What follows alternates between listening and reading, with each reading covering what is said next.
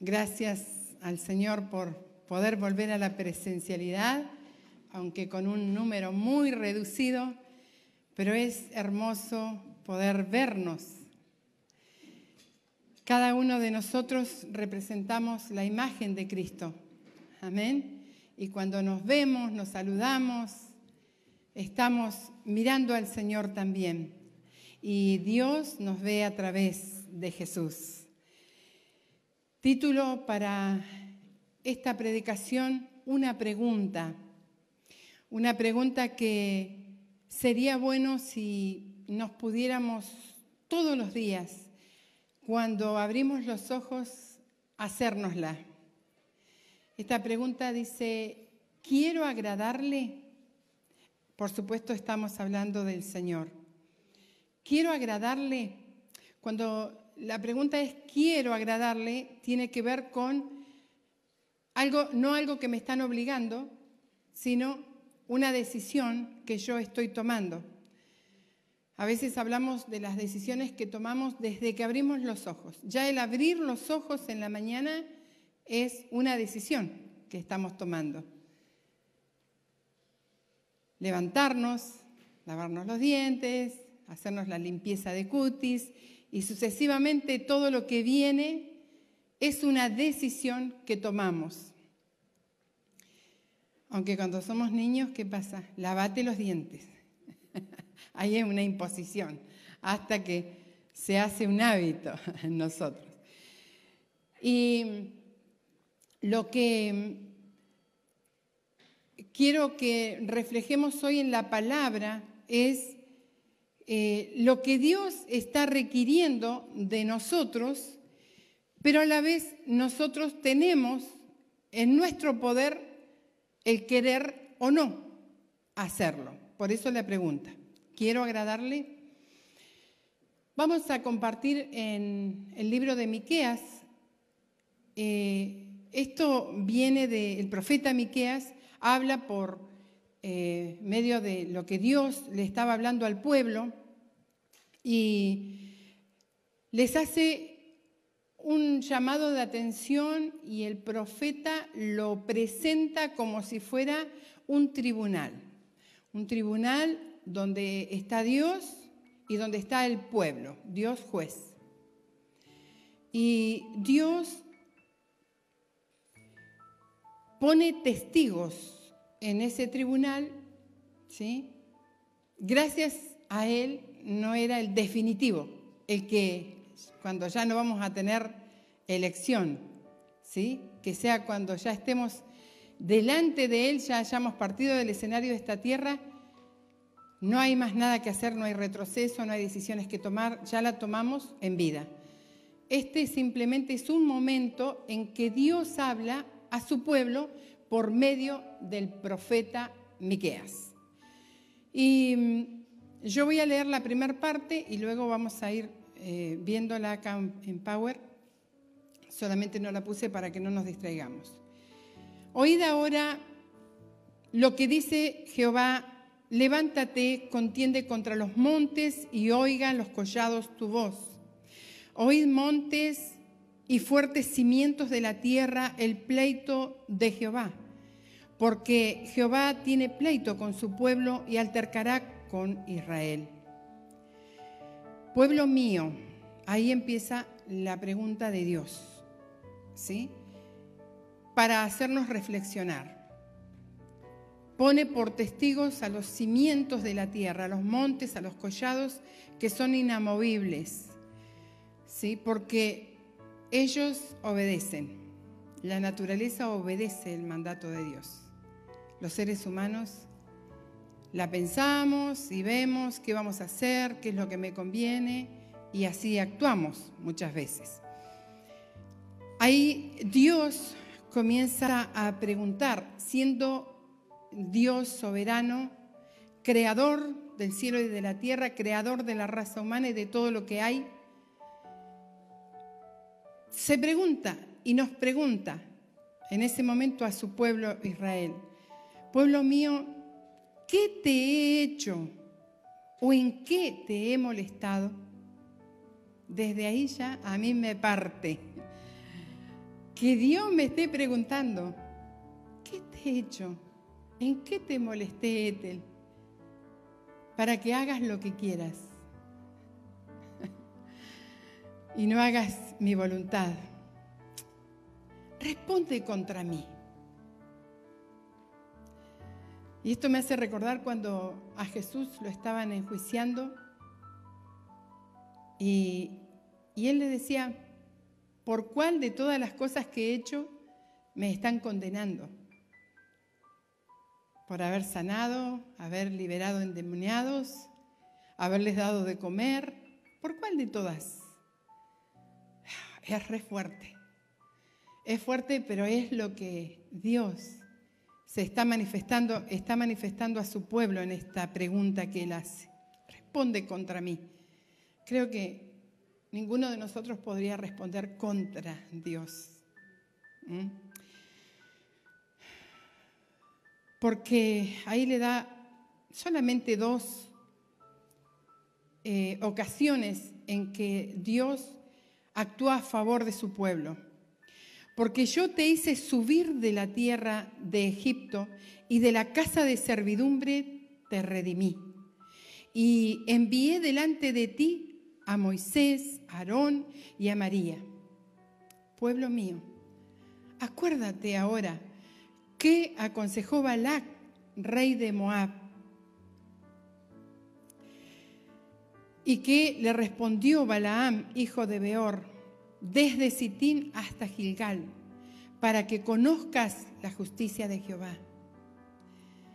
Hasta ahí Dios hablando por medio del profeta, para que el pueblo reaccione hoy para nosotros, para que reaccionemos. En ese momento él estaba diciendo a su pueblo, ¿será por esto? Porque yo lo saqué de la tierra de esclavitud, de servidumbre, donde estuvieron tantos años, ellos sabían de qué se trataba. ¿Cómo lo sacó? ¿Cómo mostró su poder durante 40 años? ¿O será porque yo los bendije cuando Balaam quería maldecirlos? El rey de Moab eh, quería maldecir al pueblo de Dios y contrató a Balaam para que lo maldijera. Porque donde pasaba el pueblo de Dios tenía la victoria, entonces todos le temían. Bueno, no, no puedo contra ellos, los maldigo. Le pagó, le ofreció una buena suma de, de dinero y viene este hombre a maldecir y se pone en un en un lugar de la, montaña y, cuando quiere maldecir a su pueblo, al pueblo de Dios que iba, estaba ahí, le salía bendición. Pero ¿cómo? Imagínense este hombre, eh, lo enojado, Balak, el rey de Moab. Pero ¿qué te dije? Que los maldigas y los estás bendiciendo, es que no, no me sale maldición. Bueno, pero vamos a otro lado, hacían un sacrificio, holocausto, todo a, los, a sus dioses. Y cuando iba a emitir la maldición, otra vez. Y así pasó por cuatro veces. Tremendo. Eso hace Dios con vos. Cuando emite maldiciones, Dios las convierte en bendiciones. Esa es promesa para sus hijos. Todo el que te maldiga lo hará sin mí. El que contra ti conspirare lo hará sin mí. Dice el Señor. Por medio del profeta Jeremías, si no me equivoco. Y ahora sí vamos a seguir el relato donde el pueblo se comienza a preguntar, Miqueas 6, versículo 6, lo voy a leer en la NBI.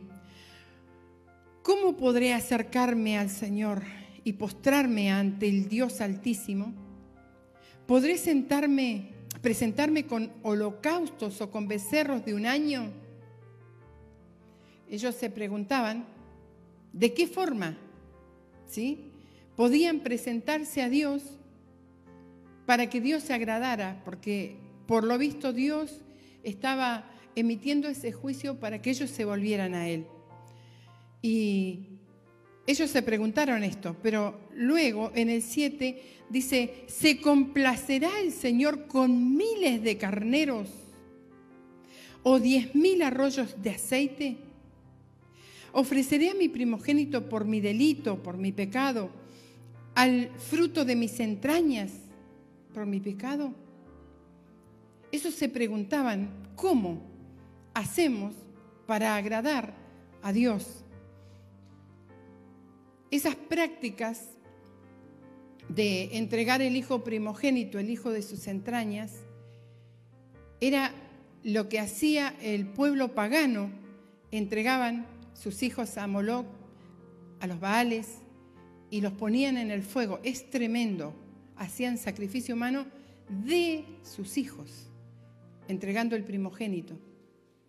Eso era la forma en que ellos creían que estaban adorando y como que habían tomado eso. ¿Será que eso es lo que Dios quiere también de nosotros?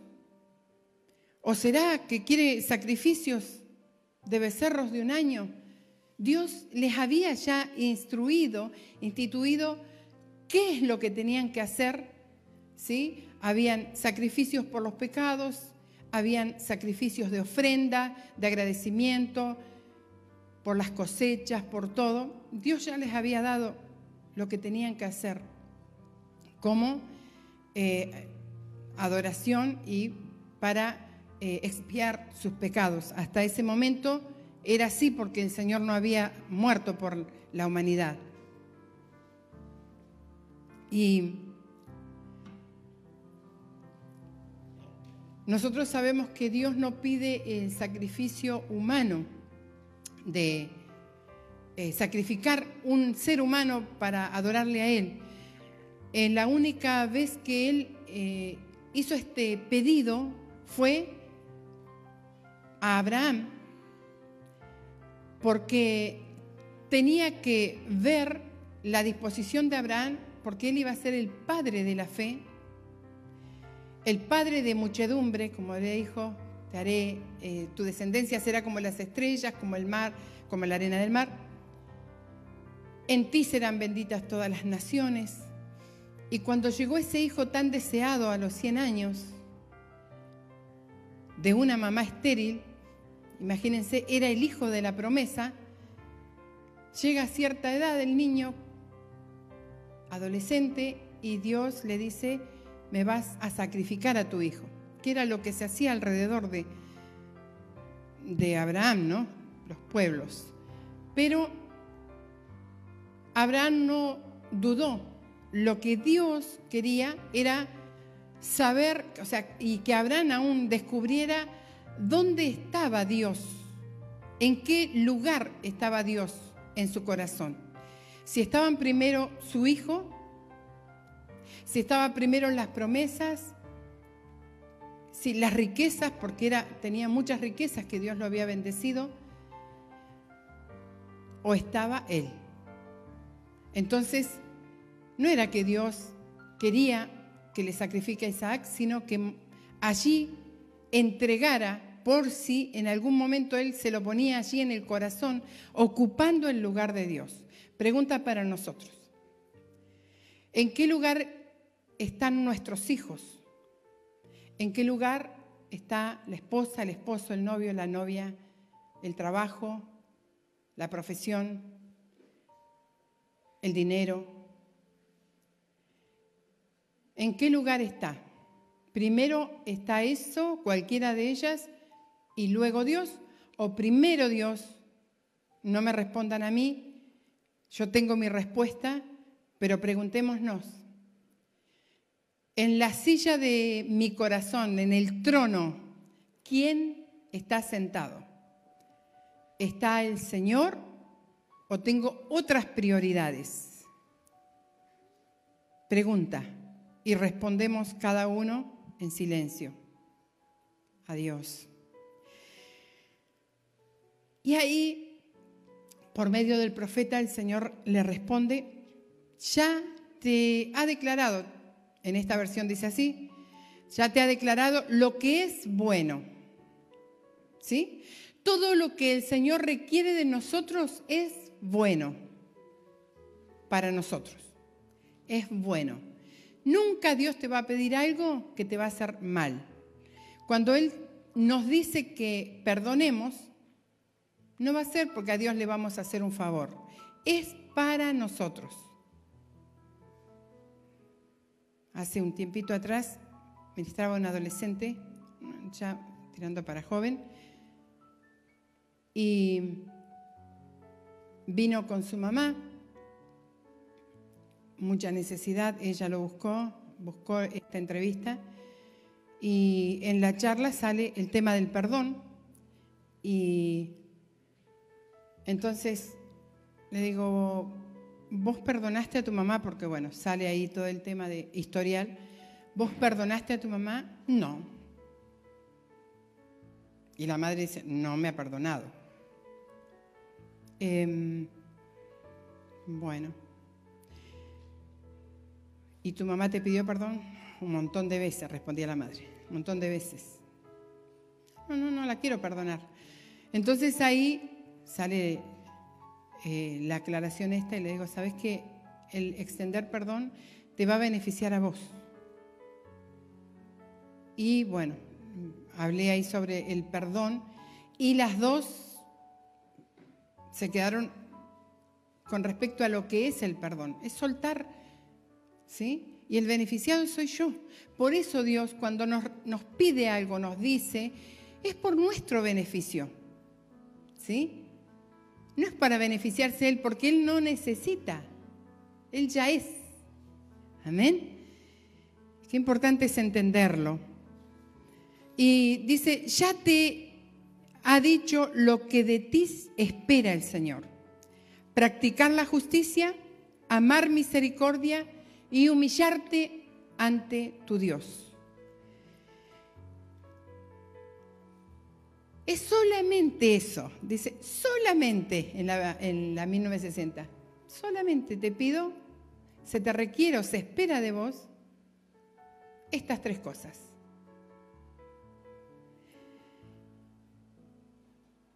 Practicar la justicia, amar misericordia y humillarte ante tu Dios. Esto prácticamente encierra todo nuestro vivir diario. ¿Sí? Si lo practicamos diariamente y está bueno como para hacernos un cartelito y ponerlo en la heladera, para recordatorio hasta que lo aprendamos. ¿Sí? Que todo tiene que ver con estas tres cosas. Dice Hebreos 13, 15, así que ofrezcamos siempre a Dios por medio de Él sacrificio de alabanza, es decir, fruto de labios que confiesen su nombre. Ofrezcamos a Dios siempre sacrificios de alabanza. Un sacrificio de alabanza es una ofrenda de alabanza siempre. Cuando cobré el aguinaldo, cuando, no sé, me fue bien el examen, cuando ahí no siempre. Porque a Dios le adoramos por lo que Él es, no porque cómo me está yendo a mí. Por lo que Él es, por quién es, le adoramos. Y que esa alabanza, ¿sí? Salga de acá adentro y el fruto salga por por los labios. Pero en sí, nosotros, seres humanos hijos de Dios, somos hechos para adorar su nombre, dice la palabra. Deuteronomio 10, versículo 12 en adelante, Dios le habla a su pueblo por medio de Moisés, haciéndoles recordar que les había entregado los diez mandamientos, ¿sí? los diez requerimientos que Dios pedía, y él los resume así.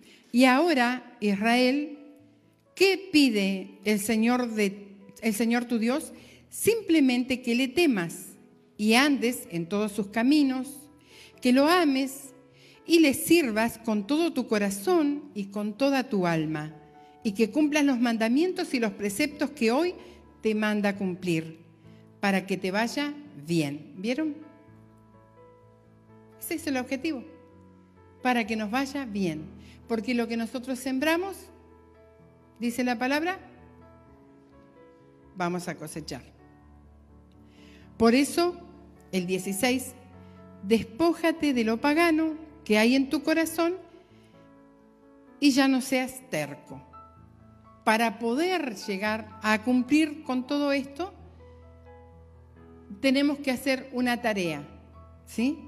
Despojarnos de todo lo que a Dios le desagrada y que nos daña a nosotros mismos y dejar de ser tercos, duros de servir, como nos dice eh, en otra versión. Es como que el Señor te dice, ya te lo demostré, ya te lo enseñé, ya te lo dije. Ahora tiene que salir solito, porque hubo un cambio dentro de vos. Por eso se requiere esto. Él te ha declarado, claramente, ya lo había declarado, lo que es bueno. ¿Sí? Quedémonos con esto. Todo lo que Él espera de nosotros requiere es para nuestro bien. Dice, solamente hacer justicia, ¿sí? Actuar de una manera justa hacia los demás. La justicia son las buenas obras. Hemos sido creados para buenas obras. Esa es la justicia. No es la justicia por mano propia, la venganza, todo eso. No habla de esa justicia, ¿sí? Sino la justicia es el camino recto, es la obra que sale por decantación de haber sido salvos. Por eso lo aclara eh, Mateo 7, versículo 12, Jesús hablándole a los que estaban ahí, le dice, así que en todo traten ustedes a los demás tal y como quieren que los demás los traten a ustedes. De hecho, esto es la ley y los profetas. ¿Sí? Esto es justicia. Como yo quiero que me traten, trato a los demás. Hago con los demás. hacer justicia, finalmente convencidos de que la salvación es por gracia, ¿sí? Nosotros por las obras no nos ganamos la salvación, eso está totalmente claro. Lo dice Efesios 2, desde el 4. Hacer justicia es las buenas obras, ¿sí?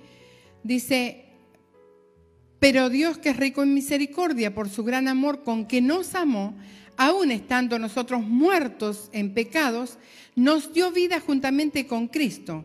Por gracia sois salvos, lo aclara ahí, ¿sí? Y juntamente con Él nos resucitó y asimismo nos hizo sentar en lugares celestiales con Cristo Jesús, para mostrar en los siglos venideros las abundantes riquezas de su gracia en su bondad para con nosotros en Cristo Jesús porque por gracia sois salvos, lo repite, por medio de la fe, y esto no de vosotros, pues es don de Dios, no por obras para que nadie se gloríe. La justicia viene como resultado de ser salvos. Las buenas obras nuestras, no tengo que hacer buenas obras para que Dios me mire y diga, a, e, esta se merece la salvación. No es por ahí. ¿Sí? Sino que Él lo que quiere es que nosotros hagamos justicia, hagamos buenas obras. Amar misericordia. No es quererla, no, amar, ser misericordiosos. ¿Por qué? Pide Dios, ¿por qué espera? Porque tenemos su esencia. Él es misericordioso, Él es uno de los atributos de Dios. Vieron que leí ahí en principio, pero Dios que es rico en misericordia por su gran amor con que nos amó. ¿Sí? Es amar misericordia. Todos los días, con todas las personas, ser misericordiosos. La misericordia es la disposición a compadecerse de los sufrimientos y miserias ajenas. Se manifiesta en amabilidad, asistencia al necesitado, especialmente en el perdón y la reconciliación. Es más que un sentimiento de simpatía, es una práctica, es uno de los principales atributos de Dios. Y lo vamos a ver en Lucas 6:36. Dios no nos pide nada que Él no nos haya dado. ¿Sí? Él ya nos dio. Nosotros debemos llevarlo a la práctica. Lucas 6:36. Sed pues misericordiosos como también vuestro Padre es misericordioso. No tiene misericordia. Es misericordioso nuestro Dios. Amén. Salmo 103, versículo 8. Hay muchos, pero solo saqué dos. Misericordioso y clemente es Jehová, lento para la ira y grande en misericordia. Amén. Debemos reflejar esto, lentos para la ira. No es fácil, pero recordemos, somos hijos. Un hijo tiene lo que tiene el padre, hereda. Nosotros somos hijos de Dios. Hemos sido transformados. ¿sí? Y las obras salen solitas cuando tenemos comunión con Él. Cuando estamos preguntándonos y pensando, ¿quiero agradarle? Porque todos los días cuando nos levantamos tenemos dos opciones hacer el bien o hacer el mal. Está a nuestra disposición. Y ahí es donde Dios nos da el libre albedrío, donde nosotros podemos elegir, donde nosotros podemos hacer lo que hayamos elegido. Cuando yo estoy eligiendo, me estoy comprometiendo. Y el compromiso conlleva una responsabilidad. Yo no salgo por la vida haciendo lo que lo primero que se me ocurre, no importa si está mal, está bien, eso lo hace la persona sin Dios, que cree que no le tiene que rendir cuentas a nadie, cree. Pero un día compareceremos ante el Señor, dice la palabra, para que Dios allí, bueno, Él va a decir, a la derecha, a la izquierda, no nos compete a nosotros, nosotros no estamos encomendados por Dios para decir vos sí, vos no, vos sí, vos no. Este se va a salvo, este se va al infierno, nada. No nos permite eso. Se usa mucho, es fácil. Te vas a ir al infierno. ¿Quién te puso por juez? ¿Quién me puso por juez? No. Él es el juez de toda la tierra. Amén.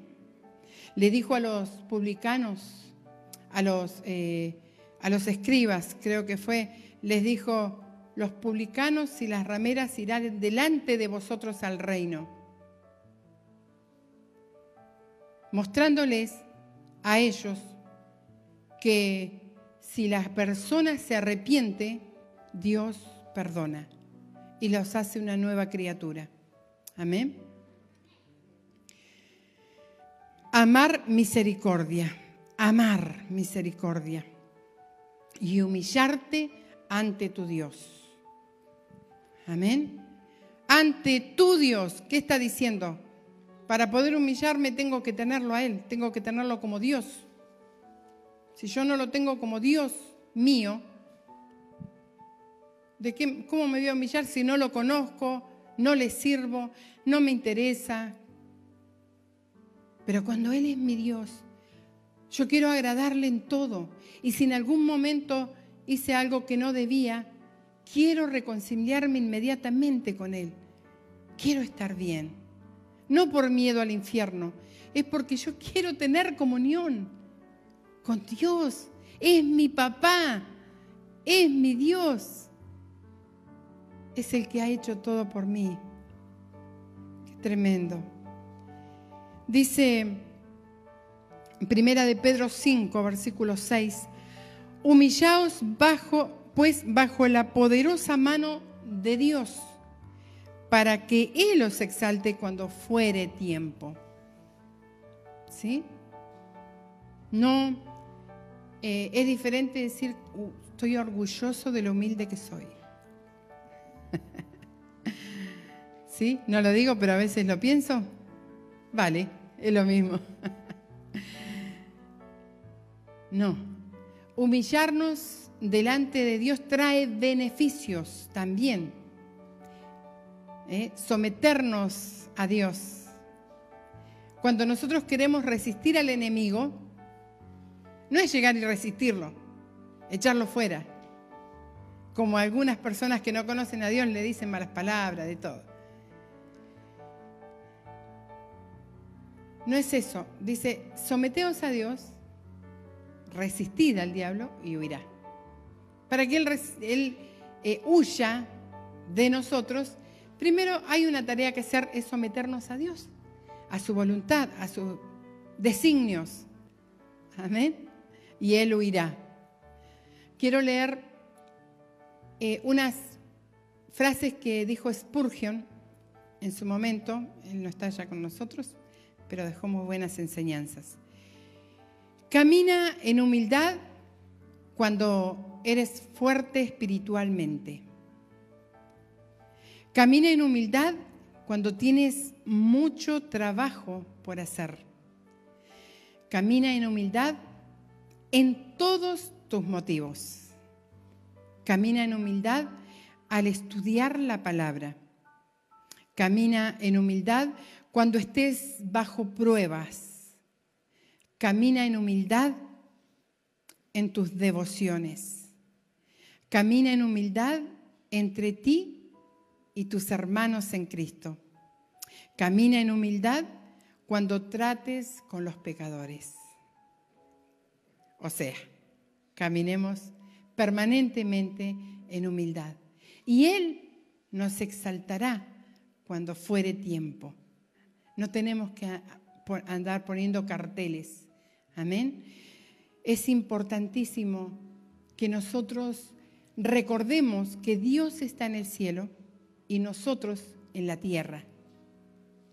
Que a Él se le debe respeto. Amén. Dice que eh, Jesús fue oído a causa de su temor reverente hacia su Padre y Jesús también era Dios.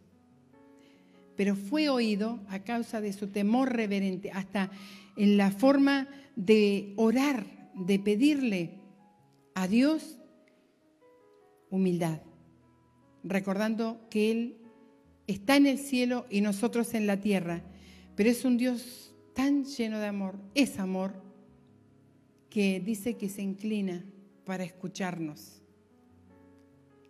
Miren si no valemos para Dios. Qué tremendo. Humillarnos delante de Dios es lo que se nos requiere. Tres cosas, ¿sí? Primero era amar misericordia, no, segundo, hacer justicia, gracias. Hacer justicia, amar misericordia y humillarnos delante de Dios. Estamos un poco lejos los unos de los otros, aunque hay burbujas. El que tiene ahí alguien al lado, dígale, acordate que debes hacer justicia, amar misericordia y humillarte ante Dios para que te vaya bien. Amén. Ahí el niño repitió. Que Dios bendiga sus vidas. Yo les invito a que se pongan de pie en este momento y podamos tener este tiempo de oración al Señor. Y si en algo vimos que no estábamos correctos delante de lo que Dios estaba pidiendo, ¿sí? Podamos en esta hora decirle, Señor, en esto estaba desviándome y también agradecerle, porque todo lo que Él hace es para nuestro bien. Os invito al coro que suban. Eterno Dios Todopoderoso, queremos agradecerte por este tiempo en que nos haces recordar tu palabra, Señor. ¿Qué es lo que esperas de nosotros? Porque somos tu esencia, Señor. Porque hemos sido transformados, Señor, porque hemos recibido a Jesús como nuestro Salvador y Señor, no porque hayamos tenido mérito, sino por tu gran misericordia. Señor, hemos recibido esta transformación, por lo tanto podemos, Señor, hacer justicia, tener esas buenas obras, amar, Señor, ser misericordiosos con los demás y aún con nosotros mismos y humillarnos delante de ti. Señor, gracias Solamente te damos gracias. Amén. Amén. Que Dios te bendiga.